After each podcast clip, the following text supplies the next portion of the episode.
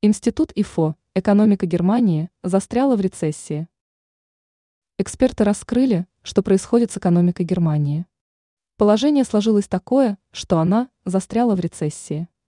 К данному выводу пришли эксперты Мюнхенского института экономических исследований ИФО в предоставленном ими отчете за январь. Согласно информации института, настроения среди представителей немецких компаний ухудшились. В январе индекс делового климата в Германии – упал с 86,3 до 85,2 пункта в январе. При этом аналитики ожидали обратного эффекта.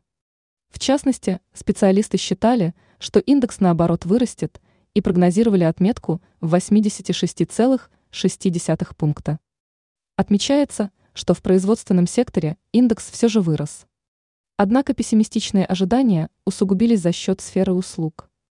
Именно здесь важнейший показатель германской экономики из-за портфеля заказов и текущей ситуации он опустился до уровня 2022 года. Экономика Германии застряла в рецессии, подчеркивается в отчете вывод главы ИФО Клеменса Фюста. Ранее в Германии раскрыли, как антироссийские санкции бьют по экономике ЕС.